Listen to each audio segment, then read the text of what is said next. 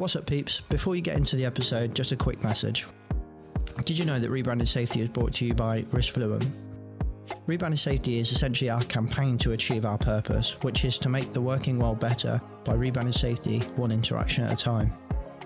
We value a people centered approach that delivers positive impact on the risk. We deliver three types of services technical, transformational, and fire. It's the last two I want to talk to you about. If you value what we value and you want some support driving a culture change or decluttering your safety systems, or you want to improve human performance, then it's our transformational support that can help you. Or maybe you want a highly experienced registered fire risk assessor to carry out an assessment on your building, design an emergency plan, or review the fire safety design for your new building, then it's our fire support service that can help you. But before you get in touch with us, it's important that you want to have impact on the actual risk and you value a people centered approach.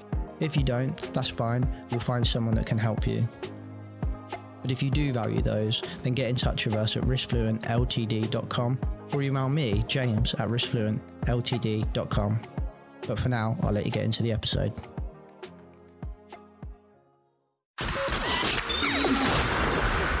This, this, this, this show is brought to you by Safety FM.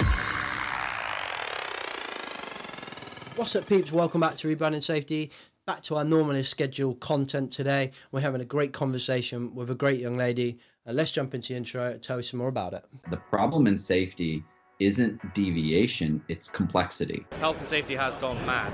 Health and safety is trying to unpick having gone mad in the past. There's no one solution and one problem. The problem is that we are looking for one solution. Does the structure of the team allow them to flourish? Feel safe enough to be uncomfortable. The environment defines our behaviours. People aren't the problem, they're the solution. Rebranding Safety, crushing the stereotype. Brought to you by Riskfluent. What's up, peeps? Welcome back to Rebranding Safety. Rebranding Safety is doing exactly what it says on the tin. We're here to change the perception of health and safety. We do that right here on YouTube and the podcast as well. So if you're new here, hit that subscribe button and the bell and the like and all those magical algorithm thingamajigs. So back to our normally scheduled content today. Today we're talking to a I'd like to say friend of mine, uh, as most people are that come on here, I just kind of befriend them whether they like it or not, but also a member of Project Militium. Don't worry, this is not an episode just selling Project Militium.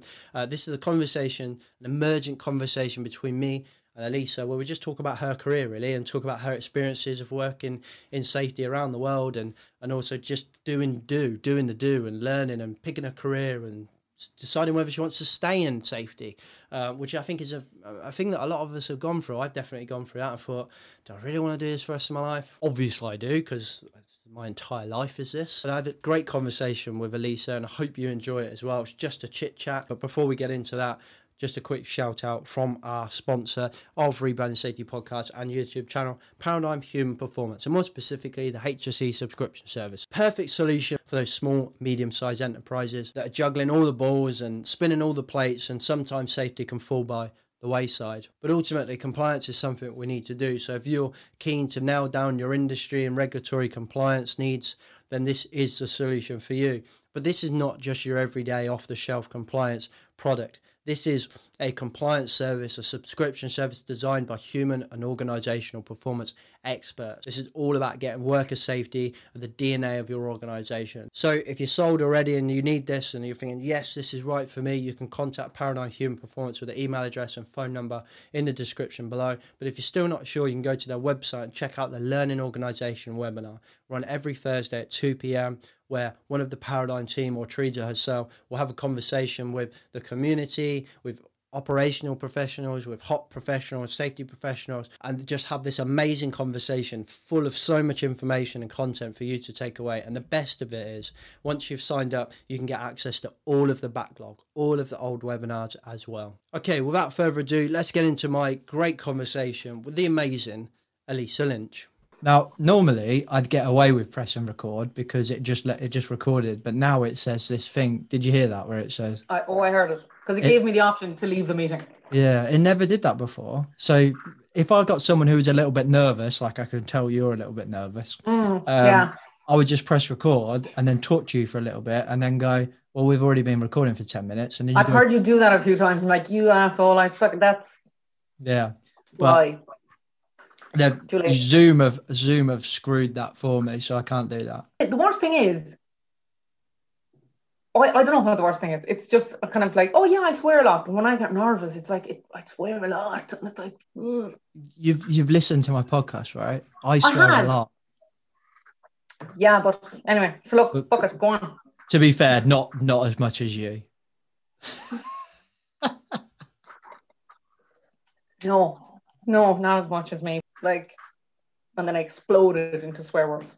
At least you've Like, got very. I can't not, swear. I can't not swear. I was like, fucking, bleh.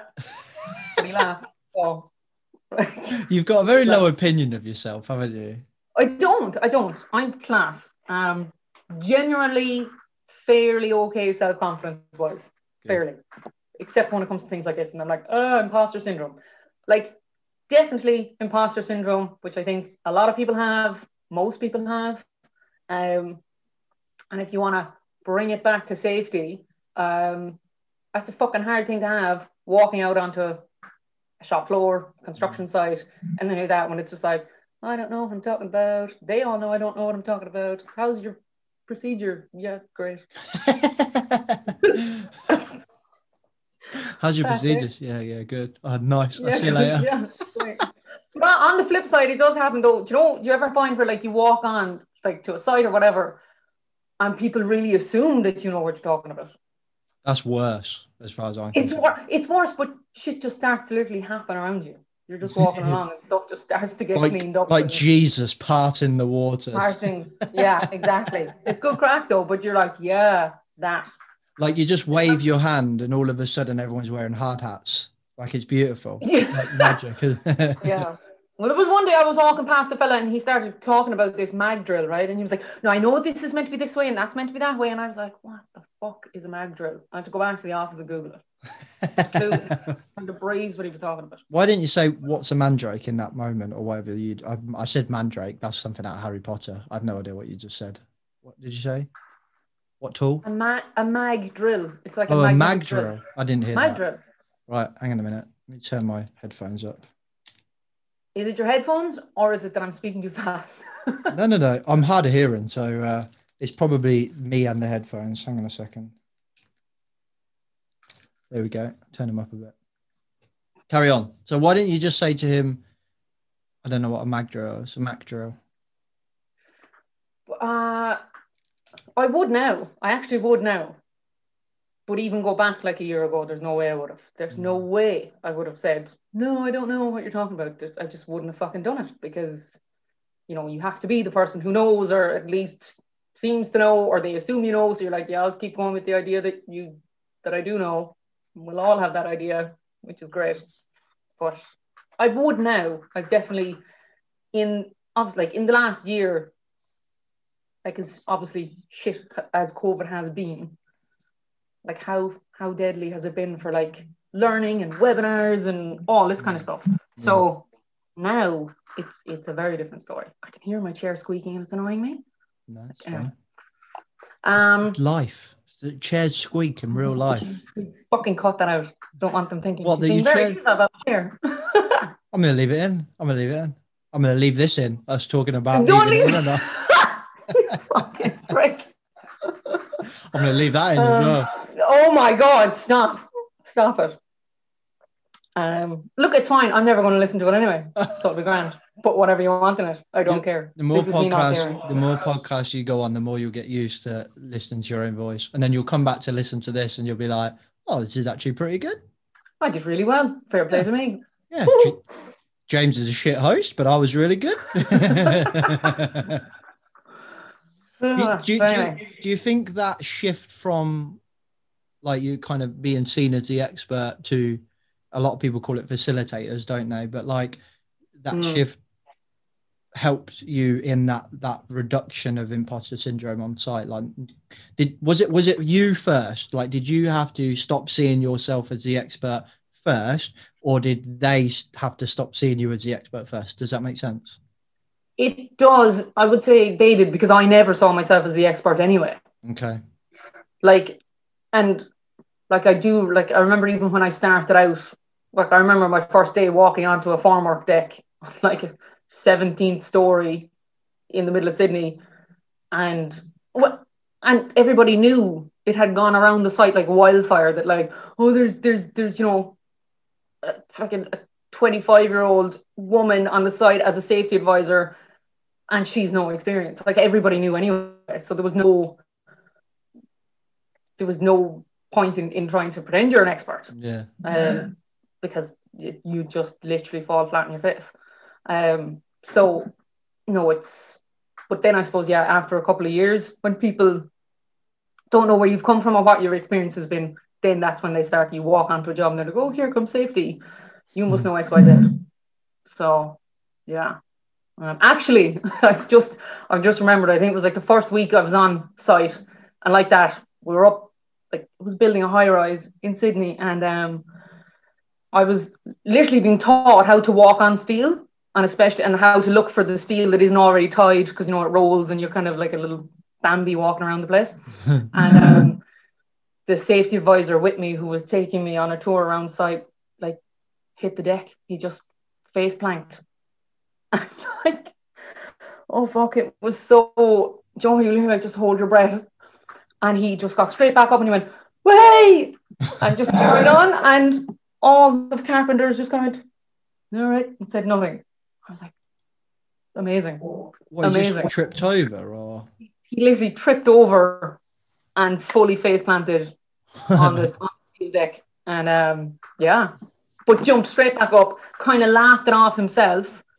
And because he laughed it off himself, there was no more joke to make. And he just carried on. It was brilliant. I kind of love that story. Yeah, it was. It was. It was really good. Did you So, um, did you not say anything because you were struggling not to laugh? Are you one of those people that I really was fucking stunned. I was just stunned that it even happened. I wasn't even not laughing. I was stunned and immediately then going, "Oh my god!" Like because we were out, we were probably, we were probably about ten meters away from the lift core to get back down to like concrete slab levels.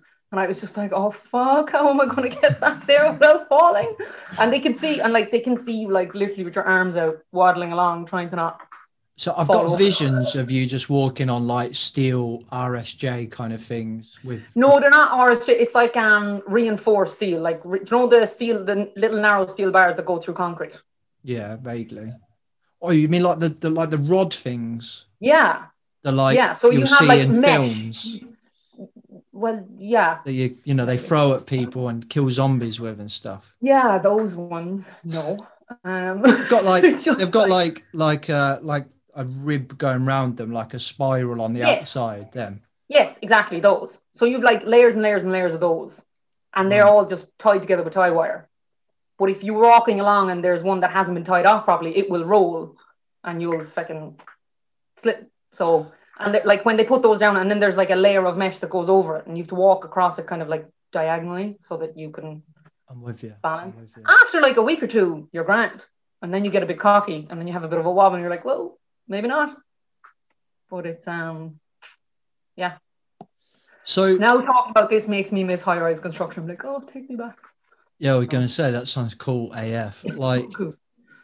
what was it kind of like that that sounds like a massive was that your first safety job Yes, like I was way in over my head. Like it was, I was in, I was in over my head in one sense that like, okay, I'm so like, cause I had started like I was over in Sydney. I had been there probably about five, five years at the time, maybe, and I had been working in traffic control in in like civil infrastructure. So putting they were putting like underground cables, trenching along roadways, and all that stuff, which we called construction because we wore steel toe cap boots. Like, yeah, I work in construction there's diggers and I'm wearing boots.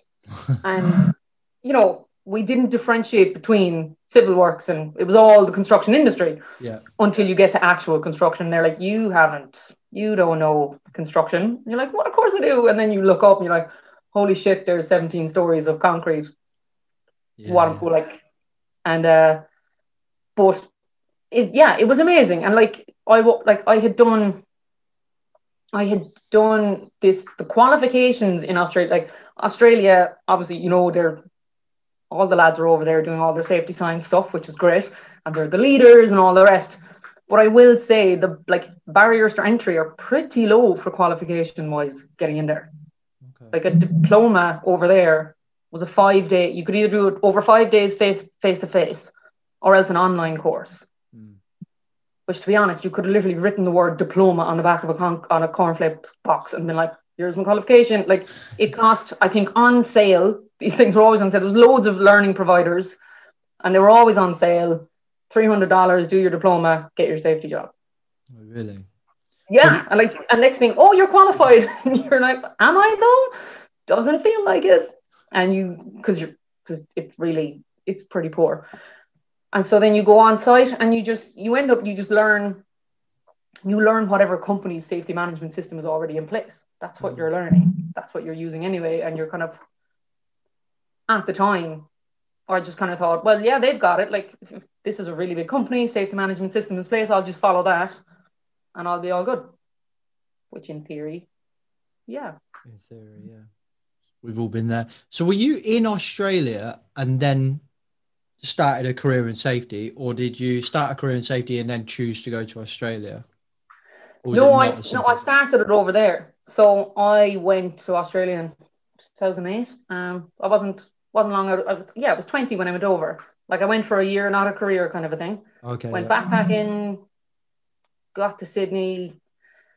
It was amazing. There was so many pubs. It was like this is unreal, and um, and it was just basically like loads of Irish people on the piss, and um, and I did what nearly everybody else did: got a job in traffic control, and drank all my money. That was it.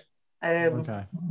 like I lived there for nine years. I was on Bondi Beach, I think about five times, but um, just didn't go there. Did Well, you uh, find? Um, I went to Sydney on my honeymoon. Did you find the pace of Sydney just really slow? Like maybe if you, well, maybe it's different, but like you know, like if you go to London, and it's yeah, so I hadn't. I like. I think I had been to London for like a weekend before, but so I went from like relatively rural Ireland to Sydney, which was like mind blowing metropolis. Like at the time, the highest building in Ireland was actually 17 stories. It's in Cork City. um, so I was like, look, skyscrapers.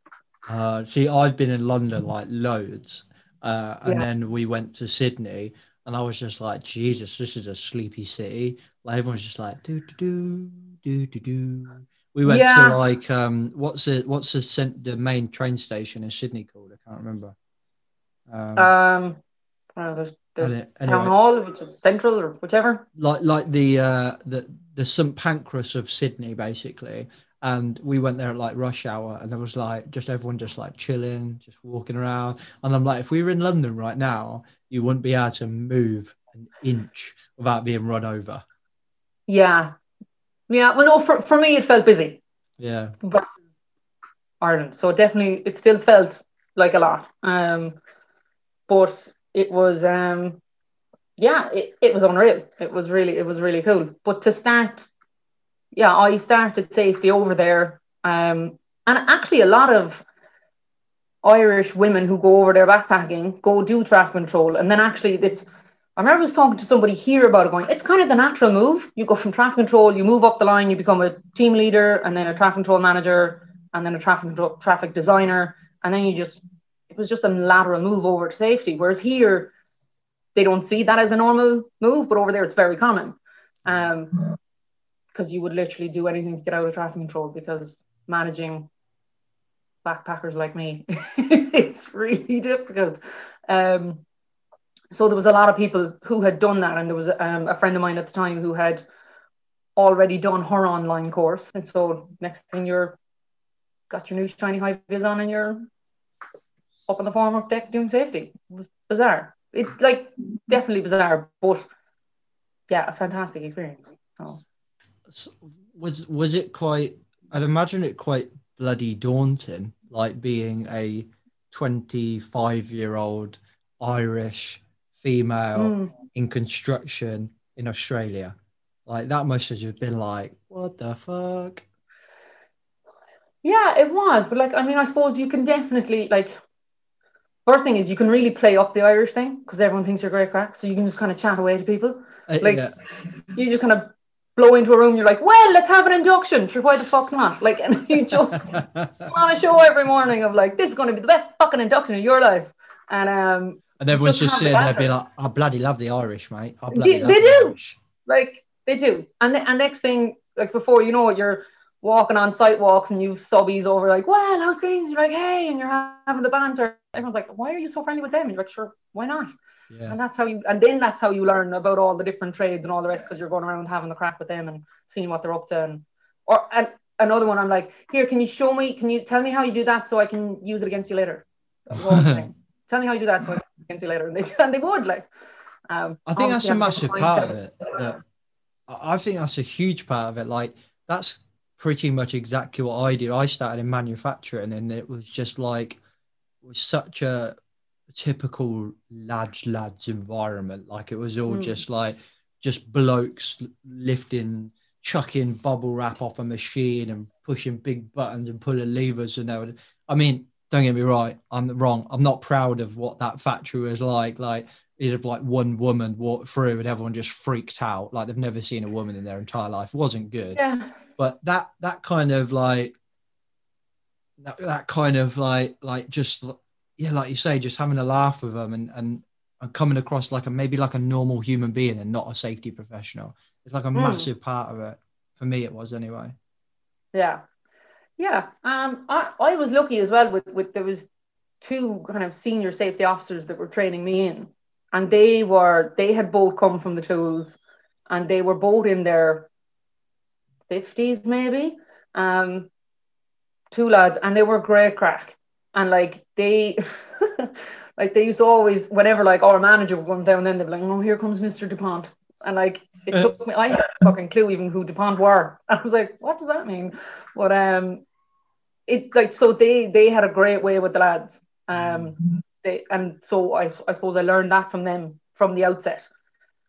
But you'd still have days where you're walking around like an absolute dickhead of, oh, the method statement doesn't say this. It's like, yeah, like when I think back at it, it's more like mortifying, absolutely mortifying to think.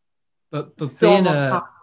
learning to do safety like you said they're, they're like the the leaders in this new view of safety being a learning safety in australia you must have just been right into that new view stuff surely it, uh, australia are just amazing at all of this stuff You would think that, but uh, no, there's not like there's not that much fucking new view happening. Now, I've been gone from Australia since late 2017, so I can only speak, and I'm kind of conscious of who's listening to this now. But I'm like, this is my experience of it. Yeah. Um, I remember, yeah, that first company I was with, and they were a big like ASX listed company. They weren't big, and they had brought in this guy called uh, Rob Sams is his name, and he actually, this fella now has done work with Rob Long, all that gang, and um, they came to me one day like, oh, we're we're putting all the safety advisors on this. It's going to be like one full day a week for six weeks with this guy Rob Sams, and I was like, really? Like, fucking brilliant! Like, I was so excited, delighted. But I was like, do you understand what what these guys do? Like, these are we're going to be talking about like semiotics and all this kind of stuff, and which was new to me as well. But uh, what I really struggled with is I had been reading up of Rob, Rob stuff from the very start. Like I had gone into this website looking for fucking safety slogans or something, and got like drawn in to all their kind of anti-safety stuff. So I was reading all of that while being trained up in how to be a safety officer.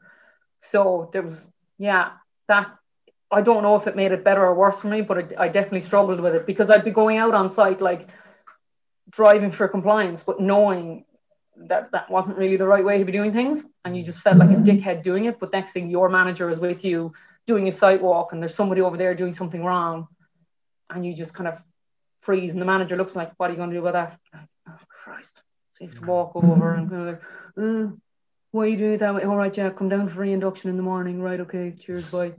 But like brutal stuff. But Blame, shame, retrain. yeah, all like it was very much so lame shame retrain, and then at the same time, hey, we're going to send you through this training with this guy who actually it was amazing. Like he came in, they had like they had just released this new safety campaign. It was all the posters were everywhere, and there was one poster um about wearing safety glasses, and it was something like um oh, you want to lose an eye, or you know, one You've of only got one pair, like that Yes, kind of oh yeah. You've You only got can't one pair. change this pair of eyes. Uh, yeah, like these are not like shoes. I've I've seen them all. Like they're terrible. They're so bad. But he he was talking about like the power of language and semiotic and all this stuff. And he was like, and like our manager was in on the course as well. And your man just started not not tearing things apart, but he just gently questioning, like, so like what does this message actually send? Like if I came in here and I saw this and I kind of thought, do they actually think that I don't give a shit about my own eyes? Like, is that not weird to you? That's not what we meant. It's like, mm, kind of is though. Like, that's really, Like How it's it sounds. patronizing, isn't it? yeah, it's like it's shocking bad. Like, it's really, it's, it's not great. But um, but we did the full, we did the full course, and I remember on like the third or fourth day, getting into an argument with this other safety advisor on the team about like why do people work the way they work? I will never forget it. She's like, well, they do it that way because that's what's written in the method statement. And I was like, what fucking planet are you on? I was like, nobody reads those. And like this now, I was only like three months into the job and kind of, you know, when you're like four or five hours into the day, you get a bit comfortable, you forget who's in the room. and I'm like, nobody fucking reads those. Yes, they do. That's why they're working in that particular way. I was like, no, I was like, the method statement is written that way because that's mostly kind of what they do. It was a good guess by whoever wrote it in the office, but like, you know, and it just went to Jesus, we nearly had war inside there about these method statements. And um, the course finished anyway. I never heard anymore. These guys never came back to consult after that. Um, I just went down the blame train, whatever it is. So blame shame retrain. So did you did so when you were when you were over how long were you in Australia for? nine years. Nine years. And did you work for a company that was going on that new view route or or not? So No. did- no. No, So never. you, you were kind of just fighting that battle yourself, really. I, th- I wouldn't even say I was fighting the battle myself. Like I wasn't um, in any way trying to change things because I honestly didn't think it was possible. Like Yeah. it just there was so much rules, policies, procedures, documentation, stats, all you know, all that stuff. And um, so there was no point in trying to change any of it. You just kind of um you just kind of deal with your own site and the own your own people around you and, and that's all really you can do. Um but it um yeah, like I, I remember I had gone to it's a couple of years after I had got actually Christ, I had taken a job as a safety manager, right? Like second job. So first job, safety junior. first job Was it, Auckland. was it called Safety Junior? No, no, it was um Oh right. no, it was a HSE coordinator. And I think like Right. HSE coordinator, HSE officer, whatever. But so I was a HSE coordinator, then a HSE officer, and then my next job was with a new company as their safety manager. Right. Out of my depth, completely like shouldn't have even. But I was like, I had this thing over there, like I'll always say yes and I'll figure it out after Yeah. which stood to me like i mean one of the biggest traffic control jobs i had was there was this this civil works company and they're like hey we um we want to create our own traffic management division can you help us and i was like yeah yeah i can i can do that I can do and that. uh, i can do that and so and so i did and like literally replaced this whole subcontracted company with like 60 irish backpackers doing traffic control it was great crack but, um, but yeah, I can do that. Um, so I um, I've gone off my train of thought now. Where was I going with that? you were talking about being a safety manager in your Oh yeah, being a safety manager. So, and this thing came up. I don't know, it was in an email, but I got this thing of art of work workshop, and I was like, Oh, yeah, yeah. What, what is this? And um, so and it was like it was expensive. And um, it was a two day thing, but you could go for one day and pay half. So I was like, I'll see if I can get approval to go for the one day. So to be fair, the company I was with, like, yeah, no bother, off you go, we'll pay for that. And I went, and it was actually like the workshop was run by Daniel Hummerdal and Kelvin Genn. nice. And uh, yeah, again, if I could go back now, I would know. Mm. but I was just in this room going, oh, who are these people? What are they on about? Like this all this is all a bit far fetched. These guys are fucking dreaming. Like Yeah, yeah, yeah. this I was just like, this is never going to happen. This is never going to take hold. You know, I just really didn't see how how it could be done. And and even there was um because Laing O'Rourke were doing it at the time. And they had a guy from Laing O'Rourke in the room. Unfortunately, it wasn't John Green, but um they had You a guy wouldn't have there. known even if it was. I wouldn't have even fucking known he was. So yeah, Yeah. that's true. It wouldn't have mattered. But um yeah, and he was like, Yeah, we've done this and we've done that. And but I just didn't I don't know. It obviously planted a seed that a Mm. couple of years later I was like, Oh no, I get it. Kind of a bit. But at the time it didn't it just went completely over my head. And I kind of walked out of there going, Well, that was an expensive one day. I don't know how I'm going to go back and explain explain Mm. what I got out of it. So So that was like day dot. That was patient zero, really, maybe. mm, But you, yeah. you were already kind of, you were already kind of maybe on that wavelength anyway. I think yeah, I think I was, which is why I think which is actually why I think um I struggled. I struggled with the job from the outset. Yeah. Like I did, I was like, why am I doing this? Like it's other than I mean, Jesus Christ, the money is great in Australia. like it's really good. Um, if there's one thing I miss, it's the sun and the money. But because even when I tried before leaving Australia, I quit safety completely, went off, did a barista course, and then applied for a couple of jobs, waitressing and things like that. Because I was like, I cannot stay doing this absolute shit with LTIs and MTIs and fucking arguing with doctors over certificates and like because even over there I haven't actually experienced that here.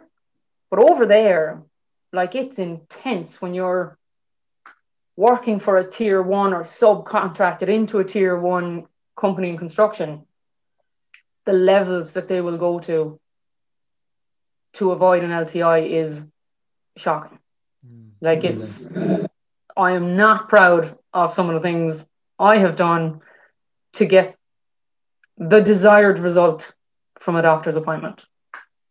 Put it that way. Mm, yeah. Are you willing to elaborate or not? Um You can say no. No, like I could elaborate. Like I mean, you would you would literally be going into the doctor's office with with guys, like you know. So which I, that would not happen here. It just wouldn't happen here. They're like, fuck off. Like I have my privacy. But um, yeah. So you'd be going in, sitting in the doctor's office, um, depending on what the injury is. So if it's like a lot of the kind of smaller injuries, you'd be like, all right, take him up to the medical center, get it sorted. You're like, right, okay. Up you go, and you literally go in and you sit with them. And um, unless the really kind of clued in guys, the unionized guys, be like, you can wait outside. And you're like, right, no bother. But then you'd like the pho- your phone would be absolutely hopping. Your site manager, your own manager, regional manager, what's happening, what's the update, what's happening, what's the update. Like it's intense. And then you then shift that onto, and especially if he's like a guy belonging to a subcontractor, you were then, it's literally harassment. Like I remember there was this one guy, and I was calling him, calling him, calling him. And I was like, "What's the story with your fella? Like, did you get, did you get the certificate? Did you get the certificate?" And uh, because over there it's like, it's a certificate of capacity, which is actually fucking hilarious now when I think of the word capacity and all Yeah, the yeah. shit that we're learning about. It's like, has he ca- capacity or no capacity? And you just go, no capacity, and all hell breaks loose because all of a sudden now it's a much bigger deal. It's an LTI.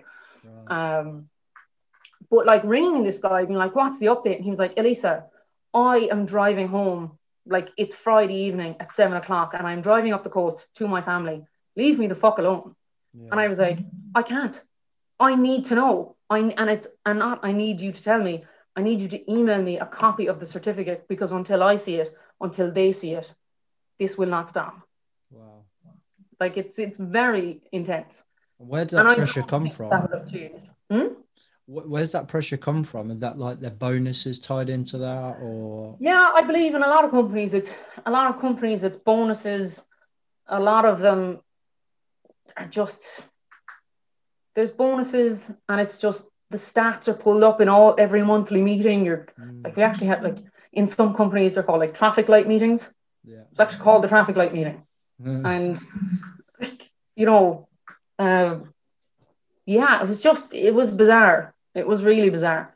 Um, and it actually became easier when I no longer worked directly for one of those companies. When I was a subcontractor, um, when I worked for a subcontractor, you could literally move the guy off site because they'd be like, "Oh, is he on light duties?" And you go, "Yeah, yeah, he's on he's on light duties there. He's just um, somewhere else," and they don't care. They just want the answer that they want. Just a number or the lack Just of a- numbers. yeah, yeah, just the no numbers. Mm. So, right. But I remember actually one there was this crowd, um, and they so this subcontractor, and he had done nearly a really good job of editing the um the certificate of capacity that the doctor had given. He had photoshopped it, like, and um, and I remember I was scrolling down, and I just some thing in the font caught my eye, and I just zoomed in. I was like, "Fuck." he's after editing this and i was literally like do i pretend i haven't seen it So he'd edited it to what? To say that he did have edited to say capacity. that this guy had capacity yes he was on light duties he was just on another site and um and yeah and i remember scrolling past going what do i do like do i just accept the certificate and pretend that i didn't know it was edited. Do i flag it and then go back to him and be like you've done this. I know you've done this. You need to go like at that point there was no going back to the doctor. There's no getting a new certificate. He's obviously gotten the certificate he's gotten. Although we have at times been sent back to a doctor like change it. We can do light duties. We can do this. We can do that. Convincing a doctor to change it. Um but yeah and um so I I called him up and I was like, Oh, are you around? And he said, Yeah. And I said, All right, come meet me, we'll have a chat. And I said to him, I was like, whoever in your office did that did nearly a good enough job. But I was like, I know what you've done. And he was like, he's like, What what do you want to do? And at this point it was only me and him that knew. So who had And, edited um, it? Hmm? Who, who had edited it? His like he had him in his office. So this subcontractor who were contracted into us. So not not the person that had hurt themselves, the manager no, their boss. person. Right, yeah, yeah. Yeah, their Because boss they edited it. Jesus Christ. So And, um, I'm the injured party. I've sent you my certificate or this guy to my certificate to say I Mhm. don't have the capacity. Yeah. And he'd edited it to say he does have the capacity so that Yeah. it doesn't go into the LTI. Yeah. Now, the injured party, like, I will say this that company looked after him. Like, they did look after him. There was nothing on their end with him that was dodged. They let him have his time off, paid, made sure he got all the medical treatment he needed, da da da. So They were just that guy was completely unaware that any of this was going on. Right. Um, and he got his workers' compensation, and all that was sorted. But from our end, it was that's where the smoke and mirrors kind of started. So why why do you this is kind of more hypothetical, you're not gonna be able to answer, but like they've got the same problems that we have.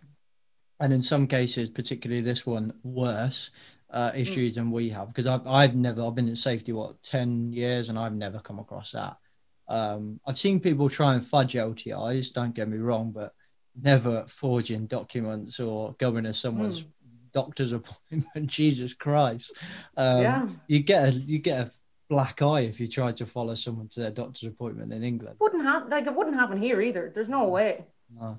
There is no way. So why do you think all this new view comes out of Australia then? Because it is most of the more innovative work that's in safety is coming out of Australia. We can't deny that.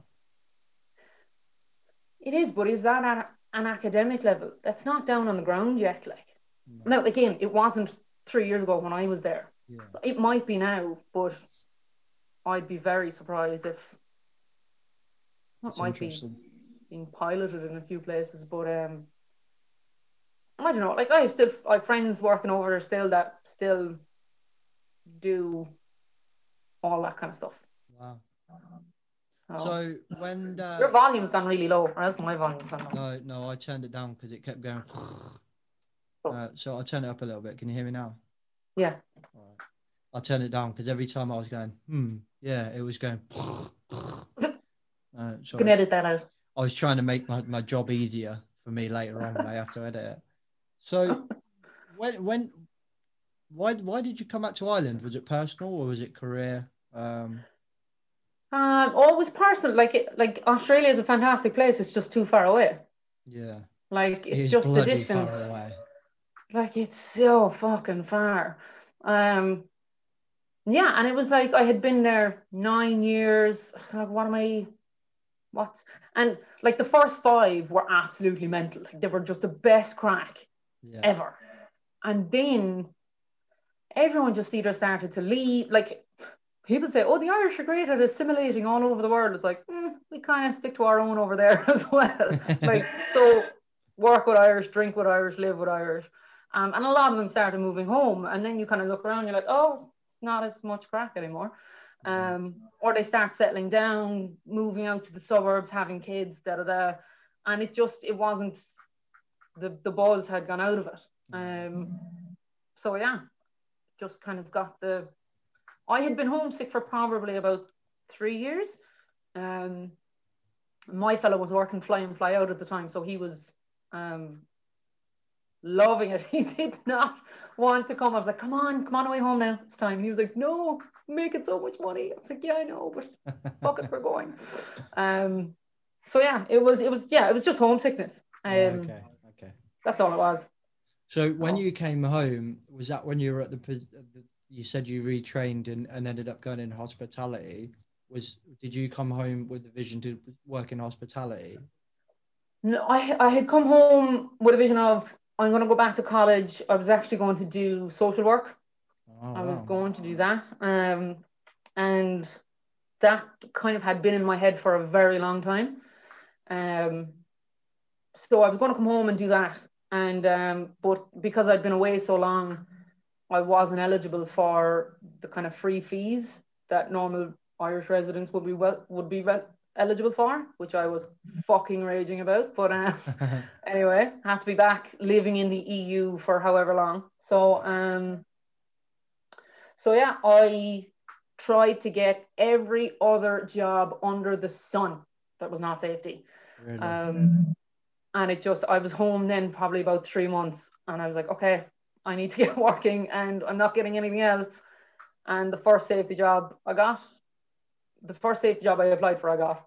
I was like, right, fine. Well, And- and you were like, for fuck's sake. for fuck's sake, yeah. And I had kind of, I had done like, yeah, I was kind of with a, a fit out crowd for a while, and then I was with a mechanical crowd in pharma. Oh my god, I hated pharma so much. Like I will never ever go back. It was so bad. Um, Really? Yeah, I hated it. Like you want to talk about like they have a rule for literally everything, which I get for like you know process safety or whatever, and it needs to be when it needs to be. But um, everything's so from the outside looking in, it everything seems so perfect and clean and just not like construction. I was like, Mm. there's literally nothing to. I mean, and I remember I had walked, I had walked on a sidewalk one day, and uh, came back, and I had literally nothing written on my inspection, not one thing. I was like, right, grand, filed it away. A foreman came in, he goes, geez, the state of the place above there. Would you ever go up and tell them to do a bit of housekeeping? I was like, like where? I was like, will you actually walk with me to the exact place and tell me where the housekeeping issues are?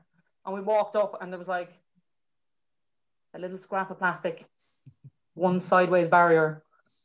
Like that was it. And I was like, is this oh so this is the um this is the right, that's the problem. It's like, get me the fuck out of here. like, like I just couldn't cope with it. I was like, this is bananas. So um I was like, there was not enough bad shit. And I, uh I have a yeah. saying that says, uh, and, and this is really heartless and really insensitive saying, but like, I, I just if if shit can't kill you, I don't want to work there. Like, Oh, I totally get it. Yes, like actually, in um in Sydney when I was working on like they were building apartments and they're like, so we've the carpet layers coming in. I was like, I'm done. I'm out. like- I do not care. I don't care about laying carpet. I don't care about fitting kitchens. Not into it. yeah, Oh, yeah. That's uh. it's uh, it, it's kind of like it's kind of like that. Have you watched the film Jarhead? No. It's like a really shit version of Jarhead, in that they they train to be snipers and to, you know, assassinate people or whatever, and uh, their entire lives, and they they never got to take a shot. Um, so it's about like the mental tor- turmoil. turmoil. Is Jake Gyllenhaal in that? Yes. Is it yeah, him? yeah, yeah, yeah, yeah. He's the main character. It's kind of like a, a firefighter, not you know they they they don't want that big fire to happen, but they also kind of want that big fire to happen. It- it's kind of like that with safety professionals, I think. It is, but not with like a hero complex. Not like oh, I'll come in and save the day when there's loads of shit wrong. It's like because no, once the shit hits the fan, then you're like, oh my god, I really wish this didn't happen. Yeah, Um, yeah, Everybody panic, but at the same time, you don't want it literally. So I just couldn't, no, just could not no. Cope with it. Like everybody losing their shit because one person isn't wearing their hard hat, emails flying, fucking non-conformance, da da da. Uh, and they're just not getting the response out of me because I was like, I'm sorry, I don't, I don't understand. Um, also, also, you want to do a full stand down with everyone about about the hard hat. This is my notice. I'm leaving. couldn't could- could not cope with it. I couldn't cope. Oh, so um, you were you working in safety at that time, fully like in the back of your head, the second I can get out of safety, I'm gone. Yeah, yeah, pretty much. Um, and still looking at courses online of okay, I'm going to go back to college, and um, and even if my boss does listen to this, when I started in the company I'm with now, I was like, fucking safety, like, oh, and I just, I actually, I found it really boring.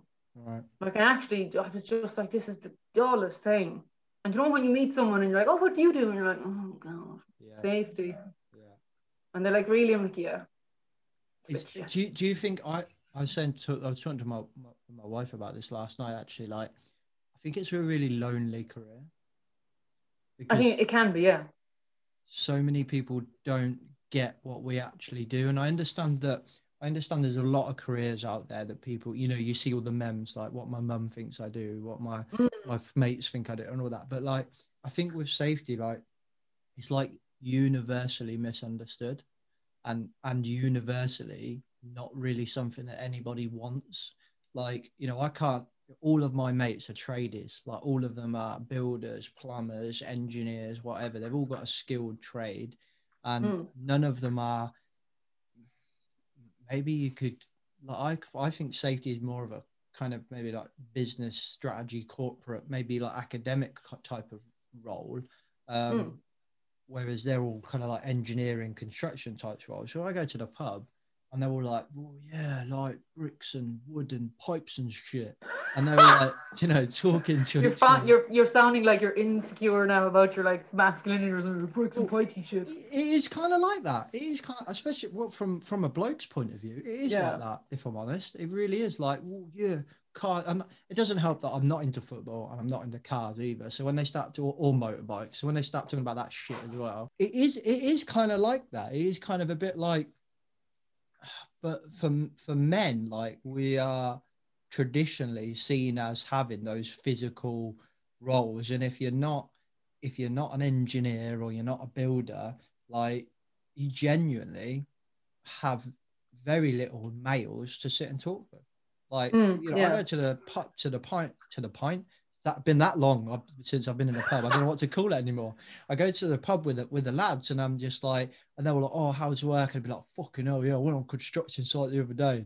and This fucking happened, and that fucking." They were like, "Yeah, yeah, that happened to me," and I'm just like, yeah, yeah, yeah. Nobody, not fucking one of them, will go, "How's work, James?" Because they just do not want to talk about it.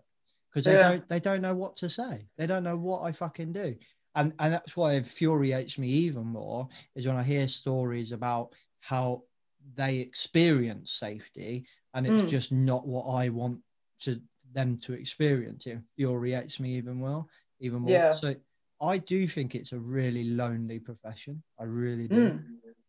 I actually remember when um like the first time I met um my fella's parents and like his dad owns a construction business and um and first when it was like when I said when I had been working in, in traffic control it was like are you a traffic warden like a parking parking warden. I was like, no, no, no, no, no, I'm not that person who gives people tickets for fucking double parking. But then it got one worse. thing worse. There's one thing worse. Your safety advisor. I was like, yeah, like yay, and it was like you are literally the bane of our existence. Like it was, you could tell it was. He didn't say that, but it was written all over his face. I was like, oh Christ, hey in laws, um, like not good. And even even my dad, because my dad is a tiler, and I'm like, hey, so how's the whole uh, wearing glasses while you're grinding thing? And uh, and he's like, don't fucking go there. I'm like, right, ideal. Okay, never mind. Uh, yeah. And do you get the do you get like the, the the the text message of a picture randomly off a friend or family that's like, "Whoa, look at that, health and safety, send it to James." Do you know what I mean? Like, No, actually, not as not that much, but the odd time, yeah. A lot of times, I'll actually get them from like I'll get some of them from the lads at work, and I'm like, oh fucking hell, please don't, because if I see this, I can't deny that I've seen it. Please don't. But um, yeah. So there's um, yeah. Look, it can be lonely, but I don't know. It's um, and definitely yeah, people outside of work. Yeah, no, actually, now now that you mention, it, I'm like, I don't ever think I talk to anybody about what I do at work. yeah, exactly. exactly. other like that other than other than my partner but other like that's that's it i don't really people don't ask because yeah i like you say they probably have a preconceived notion of, of what it is but even like it's like even the people at work within the company that i currently work with definitely have a, a preconceived notion of what it is that i do um and like that's fine but definitely before I would have said, oh yeah, work and safety. Whereas now, definitely over the last year that I've kind of, I don't know, found a bit of a grow for it. Um, found like a fucking class job. I'm like I get to like drive around to all these different places all the time, you know, and chat to different people every day, and learn about different stuff and help solve problems. Even though half the time I'd say they're like, you're finding fucking problems. I'm like, I am, but hey, there's going to be a solution. Like, woo fun. But um, yeah, it's like it's pretty. To be fair, it's a pretty cool job when you if you get a good job with a good if you get a good company. Mm. That's the other thing. Like you can you can really get landed in the shit where it's like zero crack, no fun, just where you have to where they, like the other thing is, and I think you touched on it, it's like oh people don't really know what we do, and even like business leaders often don't know what we do. What they don't want, they know what they don't want. Like they don't want a complete stick in the mud police officer type. So they know they don't want that. But at the same time, I'm not sure if they could articulate exactly what they do want. But I know they want someone who does get along with people and who can kind of get things done in a certain way or get around people or bring people along with them, that kind of thing. I suppose as we've touched on a lot of times, like the softer skills or whatever it is that you can't really, and it's it's almost like the X factor of of a safety person. Mm.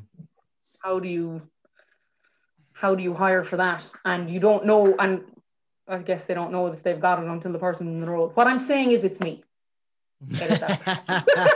Edit that. Out. I'm uh. here. I'm Elisa. but I'm actually not open to work. I'm very happy where I work.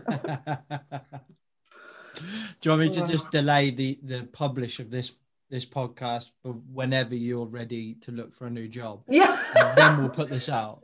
Then we'll put it out. Yeah. Yeah, yeah. My boss will be like, "Did you say something about a podcast?" I'm like, "No, it's Nah, not. nah, not We didn't do it in the end." but in like three years' time, uh, P45, and uh, if you want to pass this podcast on to anybody that, that's potentially hiring, please, please do. Actually, one one time that I'm able to, there's two times that I'm able to genuinely not swear, and that is funerals and job interviews. So it's like job interviews, I can manage to not swear, and it's like day one, I'm like, fucking thanks for hiring me, yay! Well, let, let's let's let's talk about the swearing.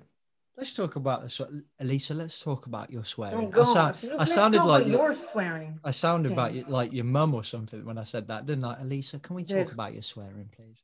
That's Like, not how I meant to. Fuck sound. off, mom. No, we can't. yeah, we fucking can. Yeah, Ugh. I had to swear more. Like, let's talk about the swearing because it is something that you you as you know, Elisa, it gets my back up a little bit about Yeah. the swearing thing, right? I can tend to lose my shit at people that get a bit uppity about swearing. Yeah. And does well, how do I say this? Does, does it have any reflection on you? Like, why do you not swear in an interview? Why? Yeah, there you go. Let- let- Let's start there. Why do you not swear in an interview? Why do I not swear in an interview? Um, actually, it is a good question, and I am trying to think back. I'm like, has there ever been an interview I did swear in? Um, and I think there was one, and I did get the job, but that's because he swore first. So I was like, fucking yes. Um, you know, he was dropping f bombs all over the place. I was like, oh That's well. it. Buffet's open. Well, you know, Fucking and that's fucking and, and again, that's part of what got me the job because we we got on. We you know, Mm, so, yeah. but um, look, it, it's I suppose it, it is that outdated view of professionalism or whatever. Um, because because you you swear mm, that is your personality, right? mm, I swear. I was born and raised around swearing. Ironically, my mum fucking hates it, but I've just worn I've just worn her down over the years now that she's just given up. And Mm. my mother-in-law also was never a massive fan of swearing, but now she swears more than me. So I've I've kind of just made her one of us, which I, I'm starting to oh my find god! a much Right, better way the to first, go.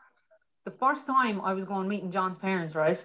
Like just about to go in the door, and he turns to me and he was like, "So by the way, we just kind of don't really swear around my parents." And I was like, "Who? What? Who doesn't?" And he was like, "Any of us." And I was like, "What the fuck do you mean you don't like what?" I was having a conniption about to go into this like, and I was like, "How do you? How does that work?" And he goes, "It just kind of switches off." I was like, "It fucking doesn't switch off. It gets worse in these scenarios." Panic patience, panic.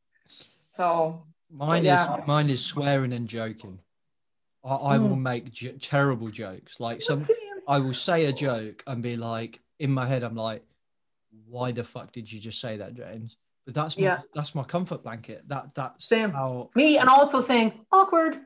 I love to just call out when it's awkward. I'm like, well, this is terribly awkward, isn't it?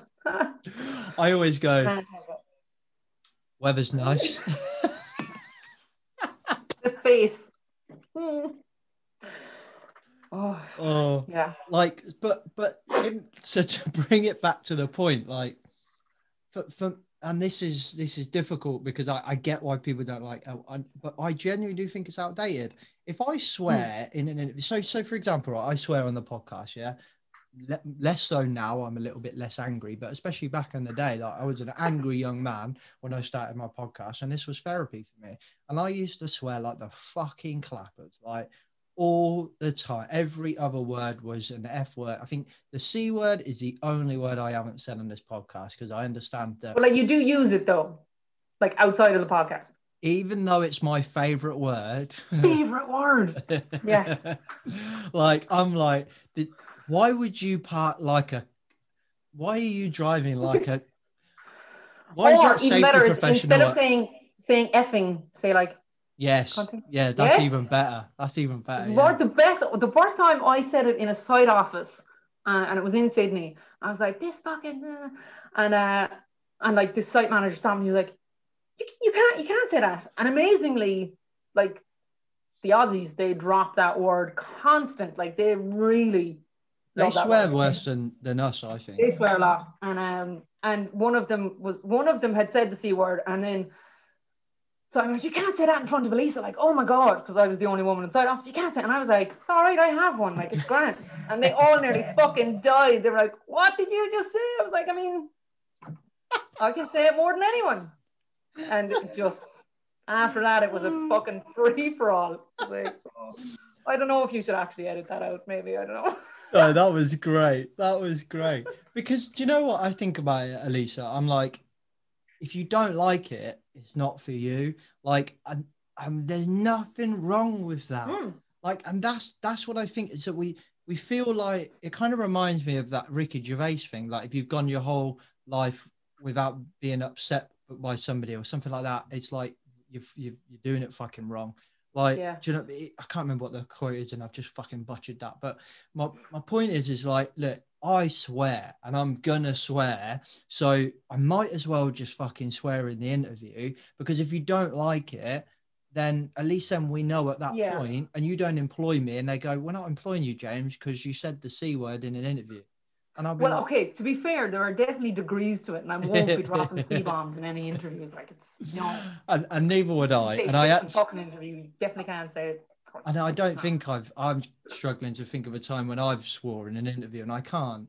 But my Mm. point is it's just like it doesn't have any reflection on you or me as more or less of a professional. The same as we don't we don't judge someone that doesn't swear for being say well the common thing is if you swear you don't have the, the, the vocabulary ironic that i struggled to say that right but you know that's what they say or if you don't Yeah. swear then you don't understand the english language well enough to articulate yourself well enough as far as i'm concerned i understand the the the, the english language very well and and if one chooses to fucking swear then one will swear do you know what i mean It sounds like- so fancy because an English accent. If one fucking chooses to swear. yeah exactly and but my point around it is just like it, it, it, it doesn't have any reflection on me as doing my job but my Hmm. issue is the fact that we judge people with it like and i think the safety professional in my opinion has a very skewed vision of professionalism now maybe it's not just the safety profession but i think we are we are up the wazoo with it like if you swear and don't wear a shirt and tie you're you cannot be a chartered fellow like that's what it feels Yeah. like. It might not be like that. It's definitely not like that, but it feels like that. Mm. Well, yeah, but like that's they're all like they IOSH type people. That whole organization puts across the whole.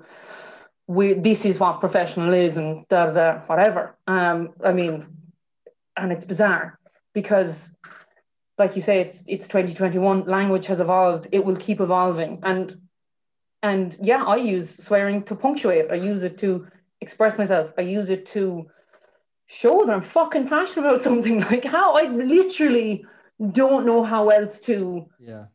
come across genuine. And I'm not saying people who don't swear aren't genuine, but there definitely are some studies that say something similar to that. But like it's, I just feel more myself when I do swear. Um, and I do feel that like for a lot of people, it, it kind of disarms them, especially if you're if you're out like on site or shop floor or whatever. If they see you swearing, it's definitely like, oh, she's not as fucking uptight or she's not that kind of wound up about things. Yeah. It brings things just down to a bit of a more amicable level. It's a And there's there's there's fucking yeah, and there's there's context. There's context of, of and how you use it. Mm, Swearing in general language versus swearing at someone yeah. is very different. Yeah. Like so to say, I find your swearing offensive, and it's like, well, if I call you a fucking dickhead, then yeah, you should find it offensive. yeah, because it's intended to be about that this way. fucking chair that I'm sitting on, then no, it's not offensive. You're a twat, Yeah. which then is also offensive. And and we're getting onto a, a much bigger conversation here about what's offensive and what's not, isn't it? But like I two two little stories. One well, one story, but actually, firstly, to your point, it's it's a tool, and I think it does it does relax the room a lot. Like if you're on a tour, what's taught you're in, you know, I've been in Hmm. training sessions with a load of lads that are like engineers, and and you listen to them in the workshop, they're like fucking this, fucking that, fucking this, and they come in the training room, and they, you just see them all, and they come in and they're so like awkward, yeah, straight, it's, it's shocking. It's and, really and they're all like hello james how are you you okay yeah uh, and, and you could just see them all and i'm just like how can i get these lot to relax and i'm just like it is fucking pissing it down out there lads isn't it? What a fucking day that is. And just really show them right up front lads we're just going to have a training session today right? But it's no different from me and you chit chatting right? You Mm. want to swear swear. If you don't want to swear don't swear. But where's the line when you get someone that goes, I find that really offensive? So the fact that I don't find it offensive, and I'm saying to you, if you don't find it offensive, you shouldn't impose on me. What if what I'm doing somebody else finds offensive? This is where it gets a bit grey for me. Like, Mm. so I've delivered a, a training session before, right? And uh, used the phrase "my missus," which is a very local term for me. I was born and raised with my missus. That's how I refer Mm. to my wife, even now. And now there's some context to this as well, but I basically got a phone call afterwards where they're saying, James, you're um, been accused of being a chauvinistic asshole, basically. And I was like, excuse me? Like, I am. What? I am many things, but I do not think I'm chauvinistic. Uh, arsehole? Yes. Chauvinistic? not, not quite sure. Based on what? Oh, because um, you, you, you were using chauvinistic terms like my missus. And then Hmm. that was it. I got my fucking back up then. And, and I was just like, how fucking dare you assume what my relationship is like and, and how I treat my wife based on two fucking words. I'm more offended by the fact that you think that I'm. I'm offended that you're offended. Yeah, and, and and that's where we got to. Like, I'm offended Mm. that you're offended by my word. Now, there's context to it. The, the example, the, the kind of case study we used in the training session was the building that the guy that coincidentally complained about me using this term. It was his building, so it was his kind of responsibility to manage that building. And we were like, "This is wrong. This is wrong. That's wrong. This is wrong." So he was probably just trying to get his own back. But my Yeah. point is, is that language is just so complex, isn't it? And Mm. and I, I don't know. I, I go back and forth on this swearing thing all the time, and I'm like, you know, what if I was in a in a in a meeting and someone said I, I genuinely find that really offensive? Can you stop swearing? I would probably cut my swearing down. Look, yeah, I mean, I probably would as well. It's not, um, it's not a hill I want to die on. Do you know what I mean? Like, it's Yeah. not, um, yeah. And if somebody was really, and I- if somebody was really, really offended by it, I'd be like, right, grand, no bother. Mm. Um, I'll, tr- I'll try. I can't promise anything, but I'll try. Um, so yeah.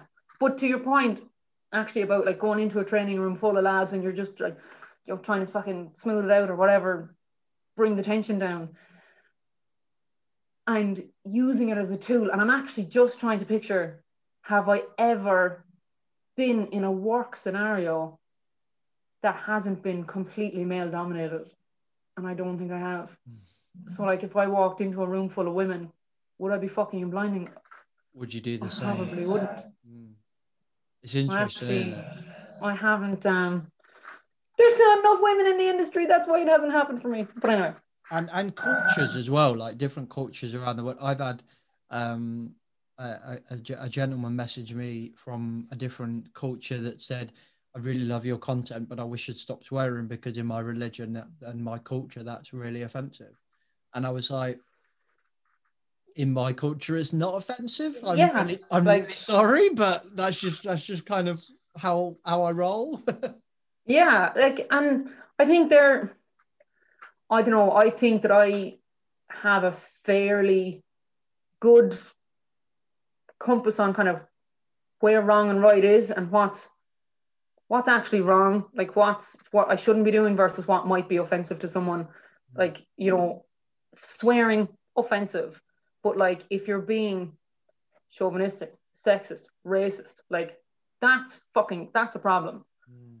And that's one that, you know, should get called out 100%. And you kind of go, that's fucking wrong. Done. There's, that's not the kind of thing that needs a devil's advocate. That's not the kind of thing that you go back and forth mm. on.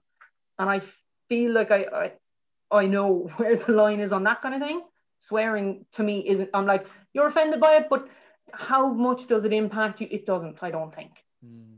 Maybe different for the guy who it's religion, but if maybe if he was in the room with you, it might be a different thing. But no, he's just fucking choosing to listen to your podcast. So, and hello to you if you are listening to this. Welcome. But- i I sincerely advise you to listen to another podcast oh God, don't listen to this episode. It's too late. We should have said that at the top of the episode. You know- this out and put it at the start.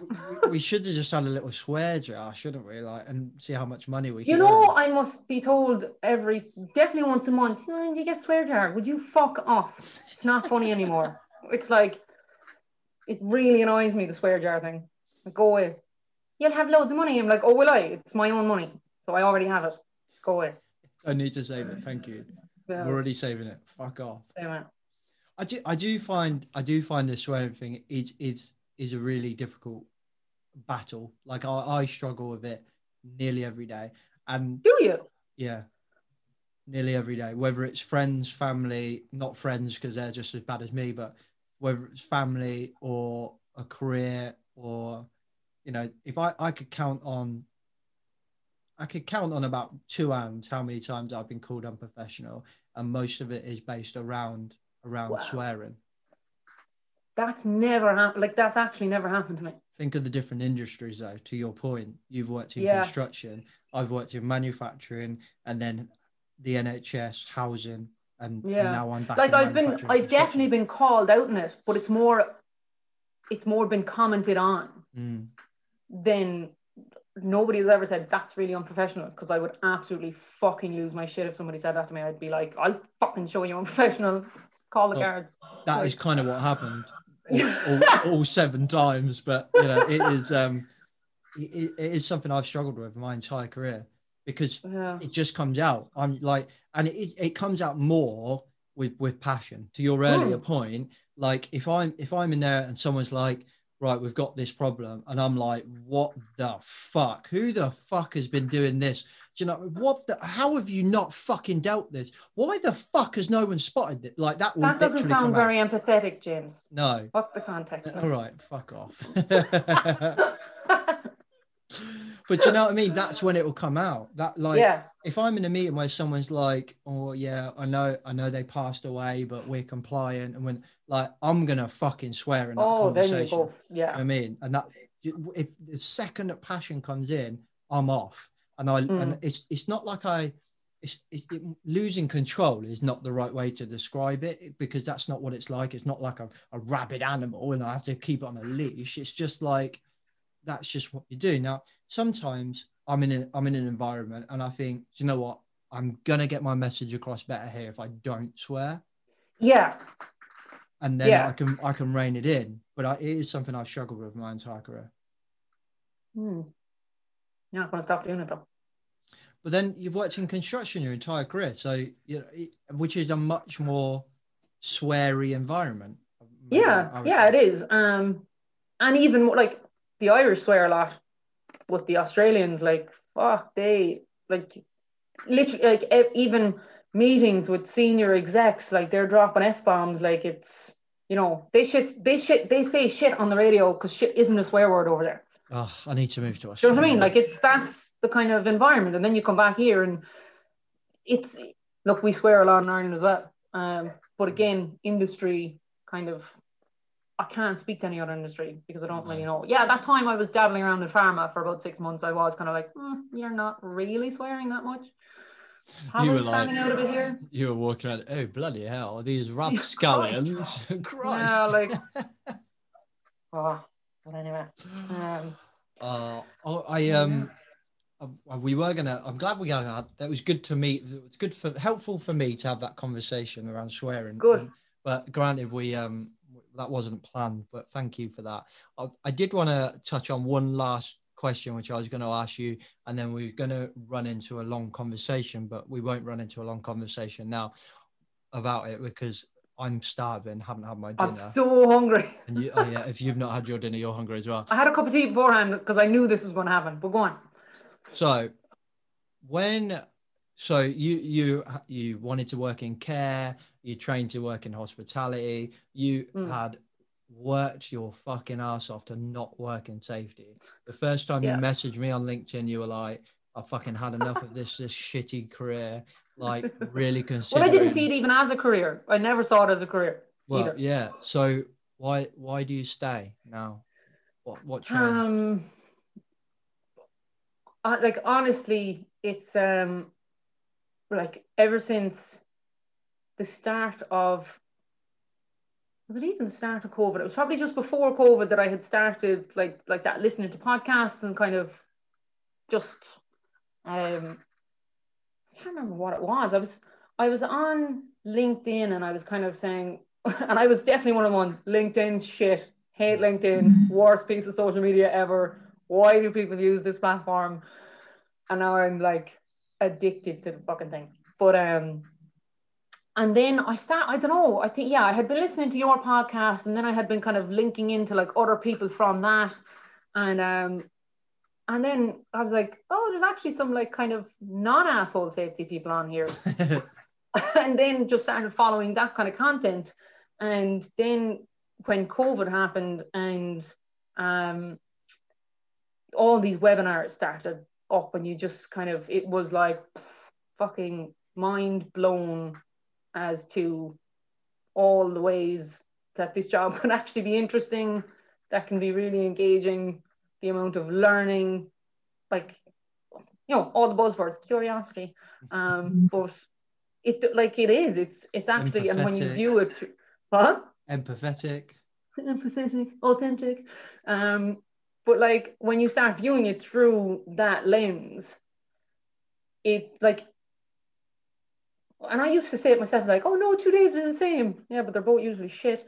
Um, whereas now I'm like, no, two days is the same because I genuinely lear- learn something new every day. Um, and it's just, yeah, I don't know. So now, and now I now I view it as an actual a career where I'm like, oh, I can progress and I can learn more and I can get better at this. And just to give Peter Jenkins an all an old name drop, someday I can talk about this stuff like Peter talks about it. Um, so, but it's yeah. Before I never viewed it as a career; it was always just job after job after job. Whereas now I'm like, oh, I could actually learn some stuff and like be an asset to a company and hop the shit out of it someday. I don't know. Um, so yeah, that's kind of So Does that like answer the slow- question? It was a slow burn in a way. It was. it was a very slow burn. It was almost fucking extinguished. It was like I'm gone. Well, COVID wasn't that long ago, so I'm surprised. No, it's like literally a year turnaround. So this is close to you. It's only really been recently that you've gone. Oh yeah, fuck it. I'll stick with this now. Yeah, like I literally went from when did I when did I when did I message you in May? we worked out the other day, didn't we, on a millennium Yeah. call? I had Um, messaged you in May, but it was actually in the February. In the February, my boss at the time, my boss at the time was like, and he's still my boss now, but he was like, you know, would you do a bit of like networking and using LinkedIn? And I was like, oh, fuck. So I'm like, yeah, grand, no bother. And uh, and then there was this IOSH conference on in Cork for the South of Ireland branch. And I it like, was. Oh. Yeah, I've got it here. May, May 2020. Yeah. Yeah. So in February, I went to oh, in February I went to the IOSH conference, right? And it was in person because it was before lockdown. And like, what a fucking conference, right? For IOSH, it's pretty good. You had you had Kevin from Maersk, right? Kevin Okay. Furness in Yeah, yeah. person doing his thing. Yeah, yeah. Nippin in person doing his thing. Like it was, Mabel Lachlan was there from Maersk as well. Like it was, I kind of went into the room and I had never heard of these people. And I remember sitting next to a guy and they started on about safety differently. He was like, oh, for fuck's sake. And I was like, okay, all right, we'll see what's we'll go. And next, by, by, by the end of the day, I just could not believe the stuff I was hearing inside there. I was like, from considering three years beforehand, I had been at this art of work thing in Sydney and been like, this is never going to take off. To being in a conference in Ireland, and they were talking about it. Now there was a lot of pushback in the room, and I was looking around going, this is fucking hilarious. This is unreal because there was so much discomfort, but I was like, oh, I'm into this. And, you in the uh, back going um, awkward? yeah, and um, and I was actually sitting next to um, Marion, who um, ended up being my lecturer in college now. Cool. But um, and I had kind of got chatting to her, and I was like, mm, I don't know, I'm thinking about maybe going back to college, and like I was going to do social work, and there was actually a woman there who had just graduated from the diploma, the higher diploma in safety, and she was like, I've actually just moved from social work over to safety. She was like, I've just done this this diploma, you should do it, and I was like, right, and I was flitting back and forth, would I, wouldn't I, for all all of last summer, all the while having, you know, watching all the webinars and all the stuff that was going on, and just the access that we got in the last year mm, to people that we would never get access to. Because even a couple of weeks after that, IOSH, the same branch, put on this webinar with with Sidney Dekker and Michael Tooma. Like What the it's fucking fuck? mental. Now I had been, yeah, it was class. Like I was on the chat like, hey, fucking Sidney. Um, mad. And when I had signed up to do the higher diploma, I had put it on LinkedIn and there was a lot of people traditional, like traditional safety, all that kind of thing. But considering I had done a, what I would consider a fucking Mickey Mouse diploma over in in um, Australia, I didn't feel qualified. So I was like, I need to do something because I'm technically not qualified here. Um, I have the experience, but there, look, yeah, there is a bit of having the piece of paper, I suppose, just to confirm that you're doing the right thing. So, yeah, and I started and I wasn't mad about it now for the first couple of months. The human factors was more about mice and fucking boxes and Skinner's theory shit. I was like, what is this about? Um, and then and then enter Marion and her risk assessment module, which everyone's going, risk assessment to be very boring. And next thing she comes in with like Cynefin framework, safety differently, organizational drift, and blew my fucking mind completely. So, and now I'm here. Nice. And now I am wrecking everybody's head at work. Constantly like, let's do shit, like let's micro experiment. And they're like, how? I'm like, I don't know. I read a blog. I don't know. I read a blog. I might just call that the uh, the the title of this podcast. I don't know. I read that a blog. should, but yeah, I don't know. I read a blog. Yeah, Elisa Lynch. I don't know. I read a blog. That's happening. That's what we're going to call it. That's it. that I'm. That's it. Look, it was good. It was good crack. Good. Good crack. Well, thank you very much for coming on the podcast, Elisa. And we don't like you're not like this. You're done now, are you? Well, Yeah. at this point, if I just said thank you very much, you go thank you, and then I press stop recording.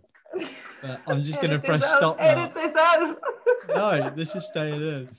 Okay, peeps. Hope you enjoyed that conversation with Elisa. If you did, please, please, please give it a share, give it a like, give it a review, whatever, give it a rating, whatever platform you're on. Please do spread the word about rebranding safety. Don't forget to check out Paradigm Human Performance Learning Organization webinar. And if you're an SME, don't forget to check out their HSC subscription service. You can contact them using the details in the description, or you can go to the website in the description as well. But otherwise, I'll catch you next week. Thanks for listening. Safe. The views and opinions expressed in this podcast are those of the host and its guest and do not necessarily reflect the position of the companies. Examples of analysis discussed within this podcast are examples only based on limited and dated open source information and should not be utilised in real life as the only solution available. Assumptions made within this analysis are not reflective of the position of the companies. No part of this podcast may be reproduced, stored, or transmitted in any form or by any means, mechanical, electronic, or otherwise, without prior written permission from James McPherson.